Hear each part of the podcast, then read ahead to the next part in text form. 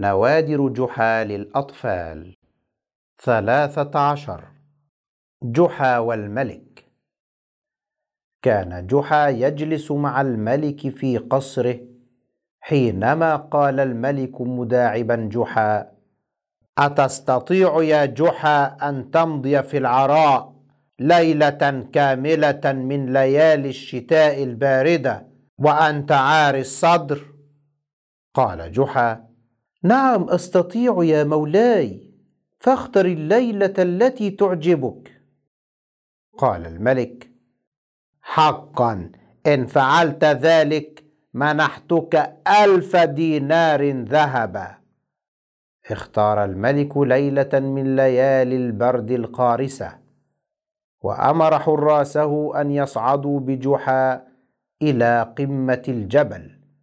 وهناك يجردونه من ثيابه ويقضون الليل بقربه يراقبونه حتى لا يشعل نارا تدفئه. تدثر الحراس بثياب ثقيلة مدفئة وصعدوا بجحا إلى أعلى الجبل وجردوه من ثيابه وجلسوا بعيدا عنه كما أمر الملك. قضى جحا ليلته ساهرا لم يغمض له جفن لشدة البرد حتى كاد الدم أن يجمد في عروقه. وفي صباح اليوم الثاني أدخل جحا على الملك سليما لم يمسسه سوء. فتعجب الملك أخذ الملك يسأله عما قاسى فقص جحا ما مر به من أهوال وسأله الملك ألم تر في هذه الليلة نارا من بعيد أو قريب؟ قال جحا بلى رأيت ضوء مصباح ضعيف يلمع من نافذة أحد بيوت القرية التي في سفح الجبل.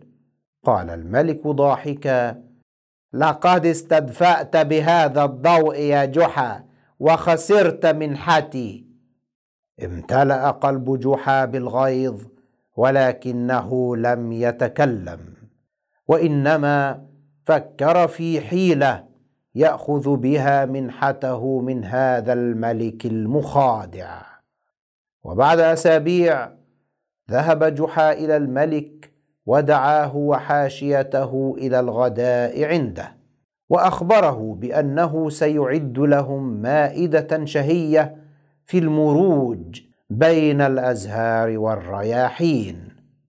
اختار جحا موضعا طيبا للملك وحاشيته وأجلسهم تحت الأشجار اليانعة وجلس يضحكهم بدعاباته اللطيفة ونكاته الشائعة حتى فات موعد الغداء.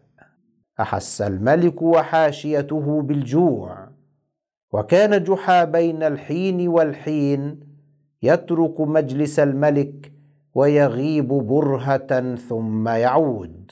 واشتد الجوع بالملك فقال أين الطعام؟ لقد جعنا يا جحا. قال جحا لم ينضج بعد يا مولاي وليس الذنب ذنبي وإنما هو ذنب النار. قال الملك لحاشيته هيا بنا نرى ما يصنع لنا جحا.